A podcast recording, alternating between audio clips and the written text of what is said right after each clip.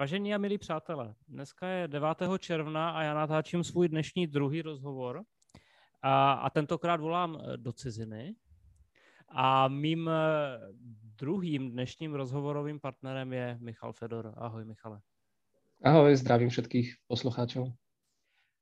Um, můj rozhovor vždycky začíná takovou úvodní otázkou, nebo vždycky se snažím, aby, aby začínal tou stejnou otázkou. Představ si, že tě někdo potká na ulici a zeptá se tě, čím se živíš. Co bys o sobě řekl? Ja mám na to takú zvláštnu odpoveď, že sa živím meraním času.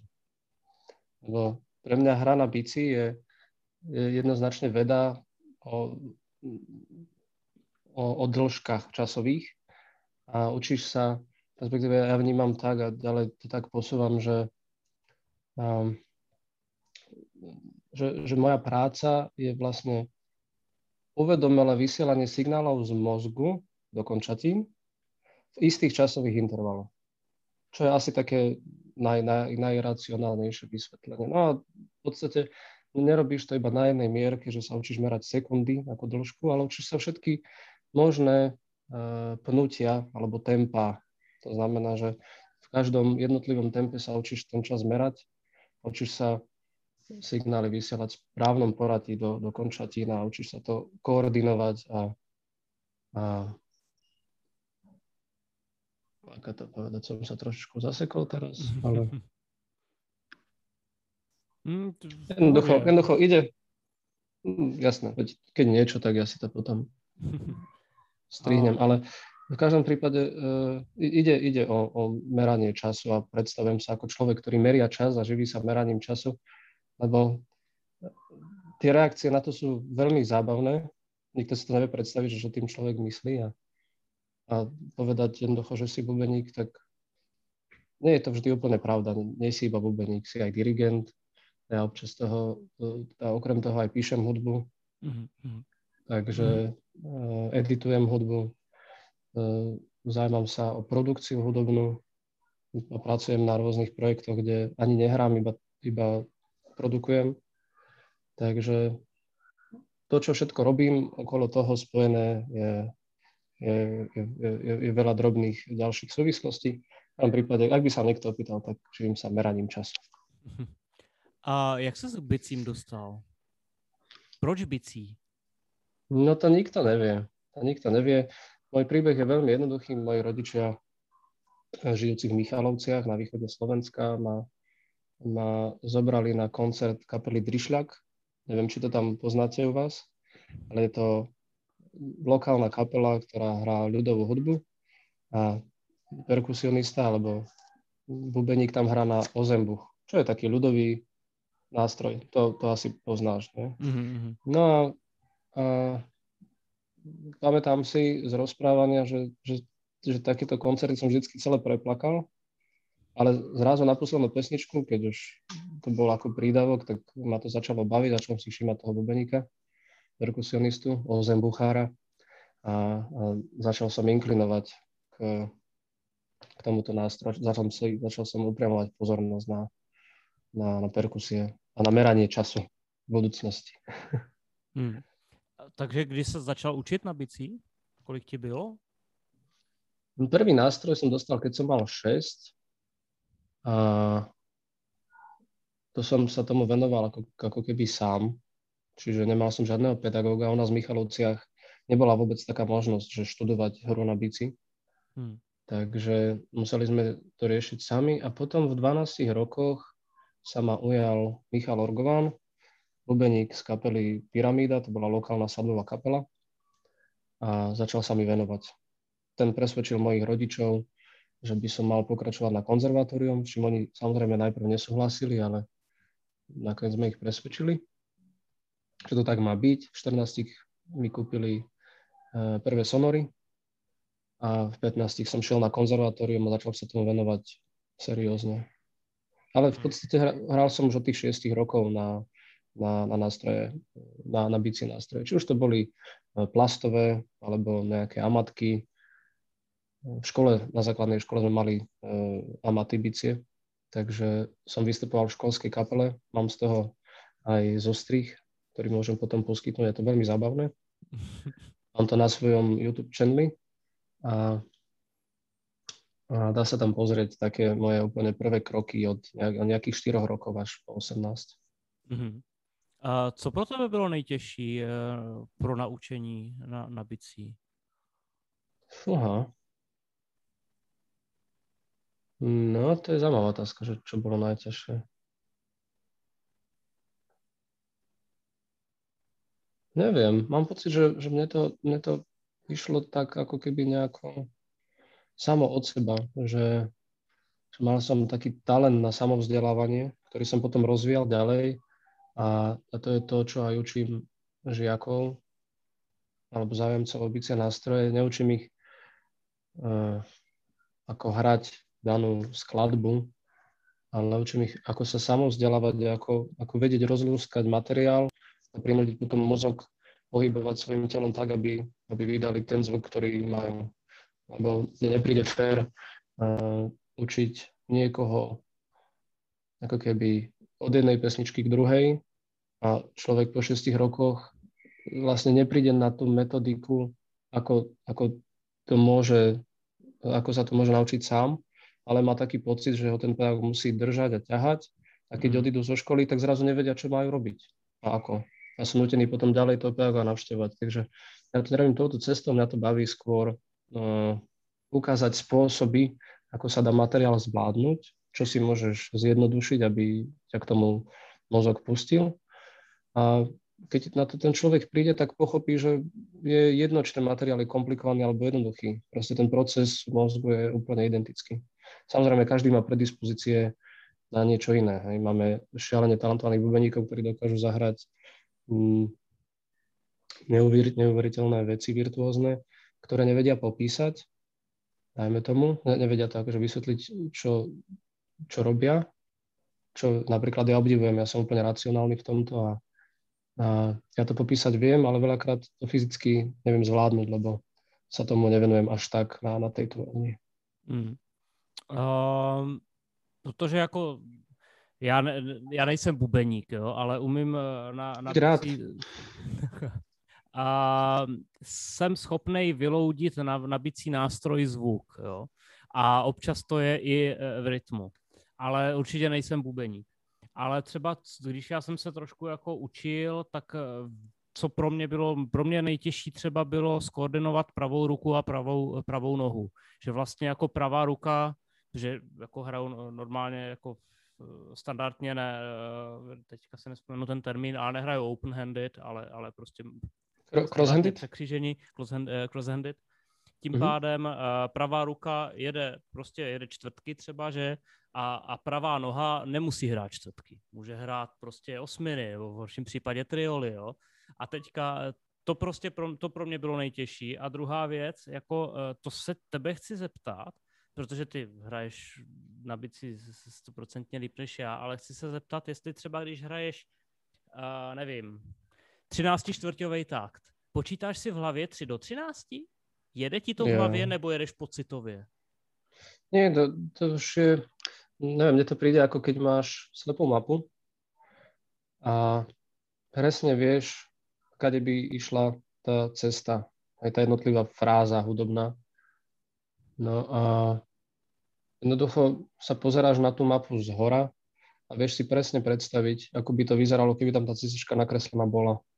Znamená, že, že môžeme to nazvať, že je to pocitovo, pocitové, ale, ale nie je to pocitové na tej úrovni, že ja neviem, kde je, kde je prvá. Hej? Práve, že bez toho sa nezaobídeš, keď nemáš výchozí bod a nevieš, kam sa chceš dostať, nemáš ten druhý bod. A, čiže to, to sú pre mňa súvislosti, ktoré si uvedomujem veľmi racionálne, ale nerozmýšľam nad nimi počas hrania, lebo to by ti blokovalo uh, mozgu procesy, ktoré ti môžu práve uvoľniť kreativitu v tom priestore. To musí rušiť feel. No, určite. Hmm. Určite. Takže nemôžeš sa sústrediť na, na niečo tak banálne, ako je hmm. uvedomovanie si dlžok, keď, eh, keď chceš sa vedieť v tom priestore ešte aj, nedaj Bože, pohybovať a improvizovať v ňom. Ale v skutočnosti je to iba, iba skill, Akože nie, nie je to nič, čo je nedokázateľné, neuchopiteľné, lebo ty si, tých 13 dôb, dajme tomu, dokážeš rozdeliť na drobnejšie, bo mm-hmm. či už cez break, alebo podporou kiku a sneru. A čiže ty si, ty si tých 13 rozdelíš na, na drobnejšie dieliky, ktoré si pospájaš a vo výsledku to preto stačí z nejako 13. Ale tebe v hlave môže ísť e, v subhodnotách úplne, úplne niečo, niečo uh, uchopiteľnejšie pre mozog, ako, ako rátať si celú dĺžku 13. Mm-hmm. Mhm. Že ako keby si mal 13 kilometrov a medzi tým máš maličké mestečka, do ktorých sa dostaneš.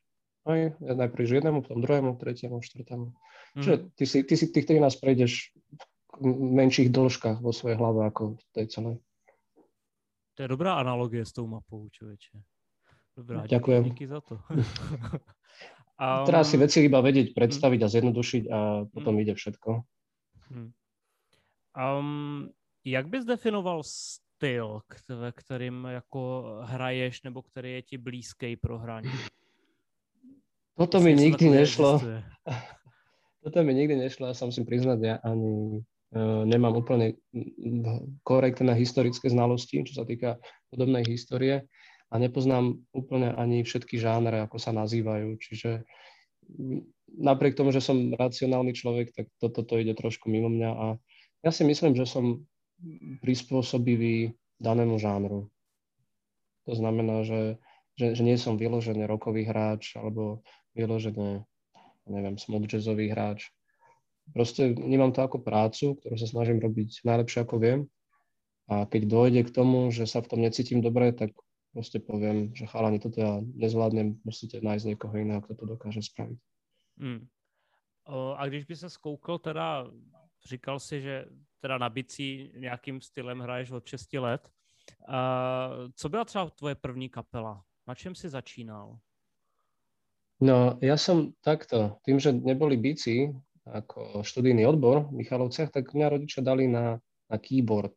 To bola akože uh, jednoduchšia alternatíva pre klavír. Mm-hmm. Aj, čiže ne, nemalo to kladivkovú mechaniku, malo to len, len plastové meké klávesy. No len e, pedagóg Jan Zia, ktorý ma učil, usúdil, že, že, že tam je istý potenciál, ktorý by trebalo rozvíjať. To sa ešte nevedelo, že pôjdem na konzervatórium na bicie nástroje. Tak navrhol, aby ma preložili na akordón. Takže ja som asi v 8 rokoch začal študovať na akordón, e, hru na akordón. S tým, že som kontrahoval prvé tri roky, to znamená, aby som mohol ukončiť 7 ročník vtedy ako kolegovia, súputníci. A, a ja som vlastne na základnej škole, na umeleckej škole, vyštudoval hru na akordón. Potom som šiel vlastne paradoxne na bicie nástroje, lebo to som cítil, že je to pre mňa viac zaujímavé a že, že ma to viacej ťaha. Tam som začal hrať na klavír, čo bolo úplne úžasné, lebo dovtedy som k tomu prístup nemal. Ja som si prvý klavír kúpil až keď som mal 23 rokov. A odtedy mám klavír doma, takže v podstate každý deň sa k tomu môžem dostať. No a nakoniec e, potom som šiel na vysokú školu na kompozíciu, na písanie hudby. Volá sa to odbor skladba, ale kompozícia mi príde do uši viacej viacej príjemnejšie ako, ako názov odboru skladba. A tam sa učíš o formách, tam sa učíš písať hudbu, inštrumentovať to a dostaneš sa do problematiky, ktorá je úplne iná. Akurát e, mám pocit, že, že je to to najlepšie, čo ma mohlo postretnúť. Že, že to ti až tak otvorí ako keby tom hudobné myslenie, že máš on nadhľad nad, nad úplne hocičím a vlastne ťa, to, ťa, to, ťa, ťa už veľa toho neprekvapí ako, ako podobně. Hmm. Um, a když by se měl teda říct, eh, když si začínal teda hrát na ty bicí, tak uh, jako, jakou hudbu jste třeba hráli tehdy? No, keďže som vyrastal v Michalovciach a moji rodičia neboli uh, nejakí hudobní fanúšikovia, tak ja som vyrastol na dvoch kapelách. Jedna bola Drišľak a druhá bola Senzi Senzus, čo sú normálne lokálne ľudovkárske kapely, ktoré sa akože preslavili na Slovensku eh, vo veľkom. Dokonca obidve tieto kapely mali relácie na slovenskej televízii, samostatné. čiže boli mediálne slávne. No a potom až v tých 12 rokoch mi ukázal e, Mišo Orgovan, pedagóg, čo sa ma ujal, aj, aj iné žánre, že existuje aj iná hudba. Ukázal mi Davea Vekla, ukázal mi Air, Wind and Fire, ukázal mi Jamie Rockway, dokonca mi ukázal Dream Theater, metalovú scénu. Ja som, ja som dovtedy vlastne poznal iba, iba ľudovú hudbu. Ja som nemal vôbec prehľad o, o, o niečom inom. Keď sa k tomu nemáš ako dostať a dieťa nemá potenciál vyhľadávať si na internete, ktorý vtedy ešte neexistoval, respektíve mhm. existoval, ale nemal si ho doma. Takže som sa k tomu dostal trošku neskôr. Zajímalo by ma, aké by to bolo sa tomu, tomu skôr, ale zase na druhej strane eh, veľmi si vážim eh, tým pádom našu kultúru a, a, a to, že som vyrastol um, nie konkrétne na, na nejakej ultraumeleckej hudbe. Hmm. Myslím si, že je to, je to akože lepšie pre rozvoj prijať už v mladom veku komplikovanejšie veci a prijať ich za, za úplný štandard ale mne sa dostala tá druhá stránka, že som počúval vlastne úplne jednoduchú, až občas primitívnu hudbu. Hmm. Mně třeba teďka napadá otázka, k čemu je hudebníkovi dobrý, když vlastně jako zná lidovky, lidovou hudbu, eh, dokáže z toho třeba čerpat nějak, nebo čerpáš z toho nějak pro svoji aktuální dráhu? Aktuálnu nie, ale inak sa podľa mňa k tomu staviaš, inak si to vážiš. Že je veľa ľudí, ktorí, no, no, je veľa ľudí, sú muzikanti proste, ktorí k tomu stávajú, že je to, ktorí sa k tomu postavia, že je to proste podhudba, že je to nejaký, nejaký menej cenný, menej významný žáner. Hmm. A je to podľa mňa iba tým, že k tomu nemajú vzťah a, a že majú voči tomu predsudky a, a nechuť voči neviem, či už samotnému obsahu, alebo textu, alebo, alebo cynickosti niektorých, niektorých textov. A práve to je to, čo, čo, čím sa asi odlišujem, že som na tom vyrastol a, že moja kariéra vlastne začínala v sobových kapelách. A ja doteraz hrám v eventových kapelách. Že veľakrát je to aj zábavné vidieť, že hráš niekde na svadbe a zrazu ťa predstavia ako lipovho bubeníka a úplne inak na teba pozerajú ako dovtedy a pritom nič sa nezmenilo. Ty hráš stále rovnako kvalitne, vieš, ty nehráš podľa toho, že či dostaneš 10 alebo 20 eur. Vieš, ty proste hráš, lebo tak hráš. No. Ale to, ako na teba ľudia pozerajú, keď túto informáciu dostanú a nedostanú, tak je veľký rozdiel. Čo mňa zase mrzí, lebo myslím si, že to by s tým nemal mať žiaden súvis. Ale tak to je. No. Hmm. Já ještě teďka se vrátím k tomu, že jsi uh, zmiňoval, že jakožto konzervatorista předpokládám, že si hrát na klavír víceméně asi musel, že to no. nebylo tak, uh, jako že jsi to vybral. Teďka mě řekni, k čemu je uh, Bubeníkovi uh, dobrý umět na klavír? No, prvá vec je, Bubeníkovi je vôbec dobré poznať harmóniu a uvedomovať si vzťahy medzi akordami. Lebo to sú znova isté situácie, ktoré bubeník, bubeník, myslím, čo, ako najlepší priateľ muzikanta, bubeník, tento, tento typ, ne, neovláda a, a, a nevie to uchopiť. Akože veľakrát takíto bubeníci to vnímajú čisto iba ako matematiku a nevidia nevidia v tom čase hudobnú súvislosť. To znamená, že si musia rátať hudobný priestor, že, že nepočujú frázu a nepočujú celé štyroch akordov napríklad, ale vnímajú to ako štyri časové úseky, ktoré si musia odrátať a, a nepočujú rozdiel medzi tonikou, subdominantou, dominantou alebo akýmkoľvek iným pridruženým akordom, lebo tomu, lebo tomu nerozumejú, nie je to pre nich uchopiteľné, keď sa o to ani nezaujímajú. A ja si neviem predstaviť, že by som to neovládal. Myslím si, že že moja muzikalita by bola úplne na dne, kebyže tieto veci nerobím. A nehovoria sa teda o tom, keď som študoval kompozíciu, tak, tak tam mám pocit, že, že sa mi podarilo spraviť ešte niekoľko krokov dopredu, ktoré som predtým ani, ani nevedel, že sa dajú spraviť. Myslím si, že bubeník by mal byť v každom prípade najprv dobrý muzikant a potom si môže dovoliť tú kapelu viesť a dirigovať. Nemám, nemám nič samozrejme proti bubeníkom, bubeníkom, ale myslím si, že ten rozdiel je počuť. Že, že keby že postavíš vedľa seba bubeníka, ktorý rozumie hĺbšie hudbe bubeníka, ktorý, ktorému nerozum, ktorý tomu nerozumie a necháš ho jamovať s kapelou, s ktorou nikdy predtým nehral, tak ten práve bubeník okolo seba sa nebude vedieť tak rýchlo začleniť a bude to pre neho skôr stresujúca situácia, lebo jasne samozrejme určite si to vie nacvičiť, nachystať a byť pripravený, ale zrazu príde takáto zlomová situácia, nebude vedieť reagovať. Ešte bubeník muzikant sa určite vie lepšie adaptovať, lepšie vie reagovať na situáciu podobne.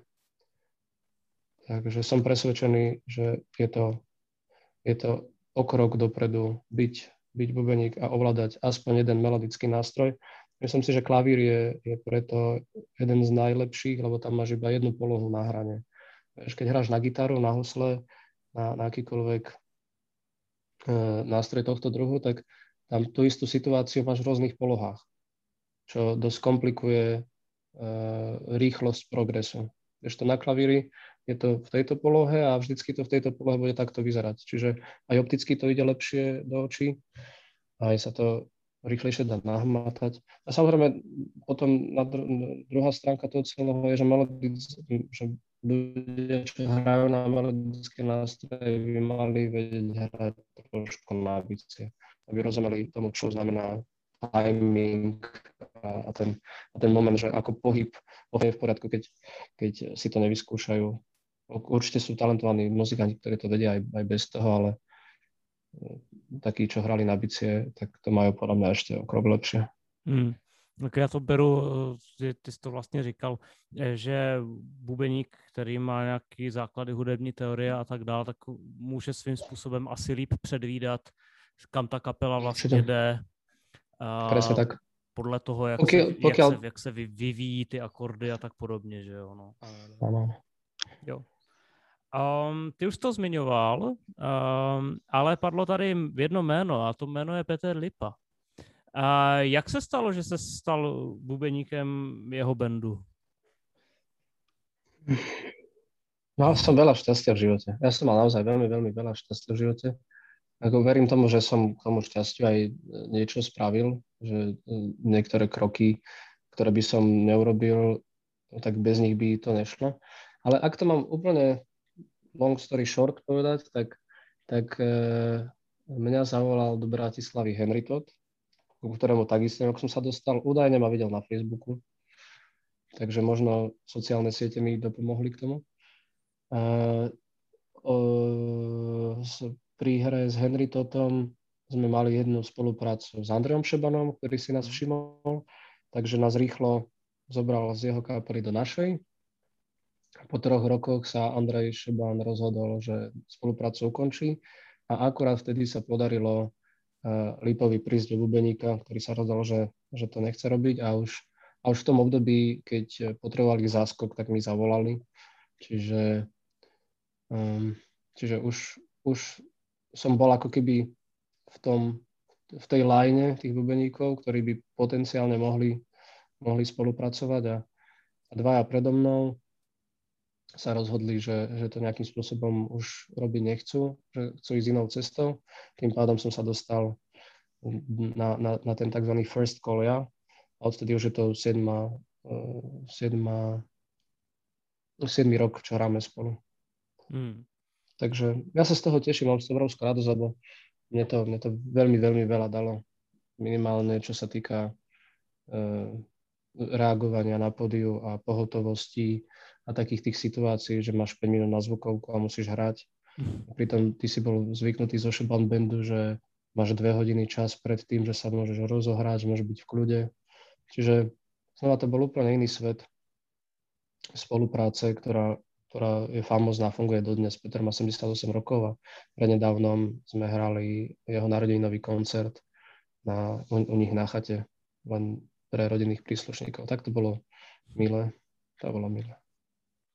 Um, já nevím, jak, jak, jak, to, jak to uchopit teďka, ale já nemám vůbec nejmenší tušení, kolik z lidí, kteří dneska koukají na, na náš rozhovor, uh, znají jméno Petr Lipa. Uh, mě to mrzí, protože zároveň, když si uvědomím, eh, to už jsem to tady zmiňoval při tom našem úvodu, že já jsem na vás byl v uh, Jazz Tibet klubu, tady v Olomouci, v, uh, na koncertě a přišlo mi, že my dva tam kazíme věkový průměr um, z hlediska posluchačstva. Jasně, rozumím. Uh, takže jako já jenom našim posluchačům, já teda Petra Lipu považuji pravděpodobně za, za největšího žijícího minimálně československého jazzmana.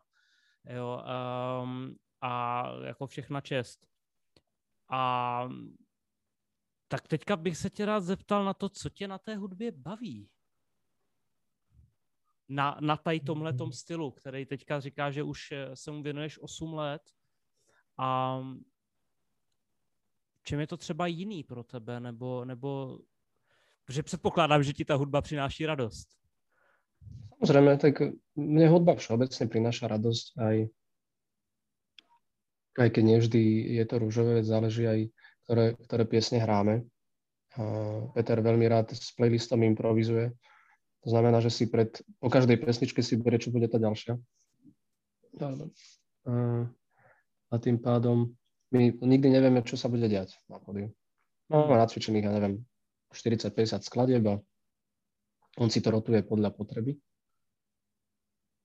ako uzná za vhodné. No a čo ma na tom baví? No baví ma na tom to, že sa nemusíš báť, ako to dopadne. Lebo hráš s muzikantami, ktorí sú talentovaní, šikovní, naučili sme sa na seba eh, veľmi rýchlo reagovať a bez ohľadu na to, čo sa deje, aj keď sa niekedy to môže byť lepšie, niekedy to môže byť horšie, tak je to stále v rámci nejakých, nejakých štandardov, ktoré by si od toho produktu očakával. A, a napríklad teraz po tej e, ročnej pauze sa naozaj tešíme, keď spolu hráme. Keď už, keď už to bolo dlho, tak už, už to bolo aj také trošičku polotravné, že že, že chodíš do práce, my sme hrávali aj 100 koncertov ročne, plus s inými kapelami som dohral, ja neviem, 50. Mal som rok, kedy som dohral že máš 160 koncertov. To, to už bolo náročné, to, že také, že si ťa len predávajú z kapely do kapely. Ale, ale tá, tá hra s Petrom je proste super. Vieš, ide o skladby, ktoré ja poznám z detstva. Hej. Hmm. Je, je to naozaj pán, ktorý má 78 rokov a keď bude mať toľko energie ako on v jeho veku, tak to bude zázrak, lebo to, na to asi tiež musí mať nejakú predispozíciu, aby sa ti nič nestalo, aby si to vydržal a aby si ešte v tomto veku dokázal šoferovať auto, zmanažovať koncert a ešte si aj sám odspievať. Neviem, no, je, je, to, je to zázrak, že, že taký človek existuje. No a hlavne, vieš, že s ním môžeš hrať a že s ním môžem hrať samozrejme, veď to, to o tom potom. A teším sa, že, že to robí radosť aj ľuďom okolo. Hmm. Uh, jak teda vypadal pro, pro Peter Lipa Band a pro tebe ten poslední rok? No, boli sme zavretí doma, myslím si, že uh, po, po, pred druhou vlnou, po, po tej prvej, sa to trošičku uvoľnilo, zahrali sme pár koncertov a posledný sme hrali 4. oktobra v Berlíne. Keď sme sa vrátili z Berlína, tak znova všetko sa zavrelo. Otvorilo sa to až teraz, pred týždňom. Hmm. Pred týždňom sme hrali uh, narodenou party a teraz sme hrali jeden benefičný koncert pre postihnuté deti. Inak... A třeba zkoušky inak... jste normálně měli, nebo? Pardon, prepač. A zkoušky jste normálně měli, nebo? Nie, nie, nie. My, my neskúšame ako kapela. Mm, práve to je na tomto čarovné, že, že to funguje aj bez toho, aby sme sa stretli. Mm-hmm. Ty jo. Tak to nevím, jestli bych na to měl nervy. Neskoušet, pak přijít na pódium a vlastně nevíš, co se hraje. hm? no, je, je to adrenalín, a taký príjemný adrenalín, takže... Na zvukovku pět minut, ty jo. to, je, to, to, to, to nie je vždy len, To, to, to nie vždy, samozrejme, ale boli aj také situácie a ja som to, ja som to najprv ťažko znášal, vieš. Proste chceš mať to svoje pohodlie, chceš sa cítiť dobre a niekto ti povie, že už si mal klepať, tak, tak to je také, že, že, že sa necítiš komfortne, ale zase e, keď ťa párkrát hodia do, taký, do takej situácie a zvykneš si na ten stres, tak potom ti to príde úplne normálne a smeješ sa, že, že ľudia okolo teba to nevedia zvládnuť. Že, mm. že, to oni zaži- že vidíš ich, keď, ako to zažívajú prvýkrát a vieš to úplne predstaviť, aké to bolo pre teba, ako si to ťažko znašal. Teraz by som s tým nemal problém. Prídeš, sadneš, hráš a vieš, že, že ľudí zabavíš. Mm. A jaký máte aktuální plány? Na, s Peter Lipa Bandom? Mm. Máme nejaké koncerty, v podstate vlastne vždy máme nejaké koncerty po Československu ale musel by som sa pozrieť do, do kalendára, aby som to vedel úplne presne popísať. Tieto veci vôbec nedržím v hlave. Mm-hmm. Aj na čo, keď máme na to technológie, takže poď si otvoríš diár kalendár. Ale ak ťa to zaujímalo, určite viem si to otvoriť a, a mm-hmm. nadiktovať. Aj tak e,